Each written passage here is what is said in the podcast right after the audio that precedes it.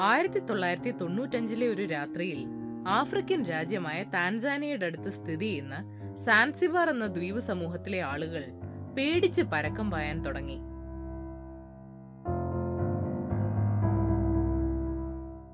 ആളുകൾ വീടുകളിൽ നിന്ന് ഇറങ്ങി ഓടി. വീട്ടുകാർ കൂട്ടം കൂടി മരച്ചില്ലകൾ കൂട്ടിയിട്ട് കത്തിച്ച് അതിന്റെ വെളിച്ചവും ചൂടും പറ്റിയിരിക്കാൻ തുടങ്ങി.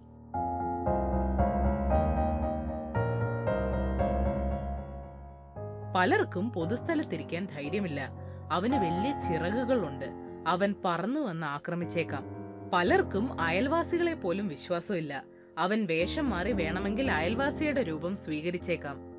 പലർക്കും പേടികൊണ്ട് വീട്ടിൽ പോകാനും വയ്യ. അവിടെ അവൻ കാത്തിരിക്കുന്നുണ്ടാകാം. സാൻസിബാറിന്റെ പേടി സ്വപ്നമായ പോപ്പോ ബാവ. അവൻ പുരുഷന്മാരെയും സ്ത്രീകളെയും കുട്ടികളെയും ലൈംഗികമായി അതിക്രമിക്കാനായി തക്കം പാർത്തിരിക്കുകയാണ്. യക്ഷിക്കഥകളും മുത്തശ്ശിക്കഥകളും കേൾക്കാൻ താല്പര്യമുള്ളവർക്കായി ഏഷ്യാവിൽ മലയാളം അവതരിപ്പിക്കുന്നു കെട്ടുകഥ. ഞാൻ ആതിര മാധവ്. കെട്ടുകഥയുടെ ഒൻപതാമത്തെ എപ്പിസോഡിൽ ഞാൻ പറയാൻ പോകുന്നത് ആഫ്രിക്കൻ നാടുകളിൽ വസിക്കുന്ന ജനങ്ങളുടെ ഉറക്കം കെടുത്തിയ പോപ്പോ ബവ എന്ന ചെകുത്താനെ കുറിച്ചാണ്.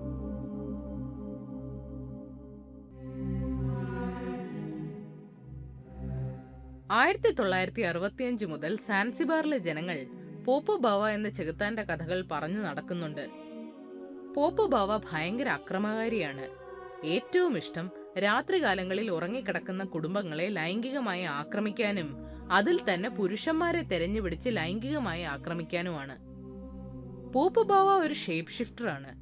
മനുഷ്യർ തുണി മാറുന്നത് പോലെ എളുപ്പത്തിൽ പോപ്പുബാവയ്ക്ക് അവന്റെ രൂപം മാറാൻ കഴിയും. പകൽ സമയത്ത് അവനൊരു സാധാരണ മനുഷ്യനായി നടക്കും. രാത്രിയുടെ മറവിൽ അവൻ ഭീകര രൂപം പുറത്തെടുക്കും. പോപ്പോ രൂപത്തിനും ഒട്ടേറെ പ്രത്യേകതകളുണ്ട്. മുതുകിന് ചെറിയൊരു കൂനുണ്ട്. തൊലി വരണ്ടു കീറിയിരിക്കും.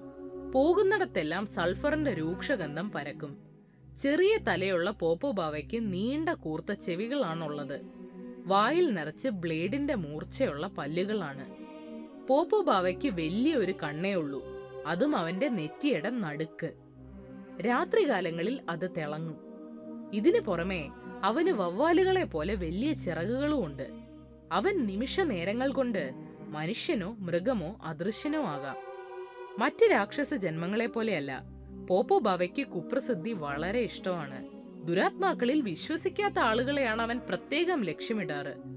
പോപ്പോ ബാവ ആക്രമിച്ച കാര്യം ഇരകൾ മറ്റുള്ളവരോട് പറഞ്ഞില്ലെങ്കിൽ അവൻ മടങ്ങി വന്നവരെ വീണ്ടും ആക്രമിക്കുമെന്നാണ് കഥ.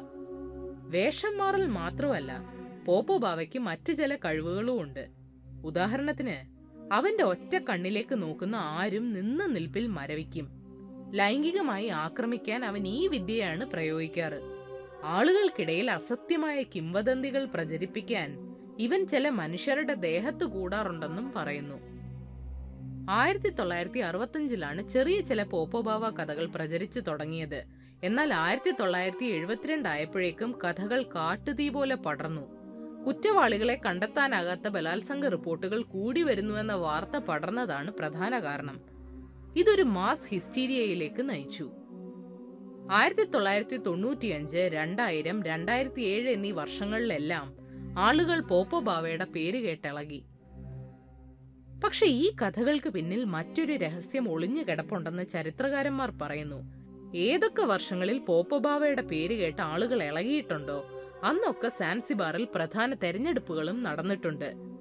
തെരഞ്ഞെടുപ്പ് ചക്രം ഉരുണ്ടു തുടങ്ങുമ്പോൾ രാക്ഷസൻ കൂടുതൽ തവണ പ്രത്യക്ഷപ്പെടുകയും തെരഞ്ഞെടുപ്പ് നടക്കാൻ പോകുമ്പോൾ കൂടുതൽ അക്രമാസക്തമാവുകയും ചെയ്യുന്നു.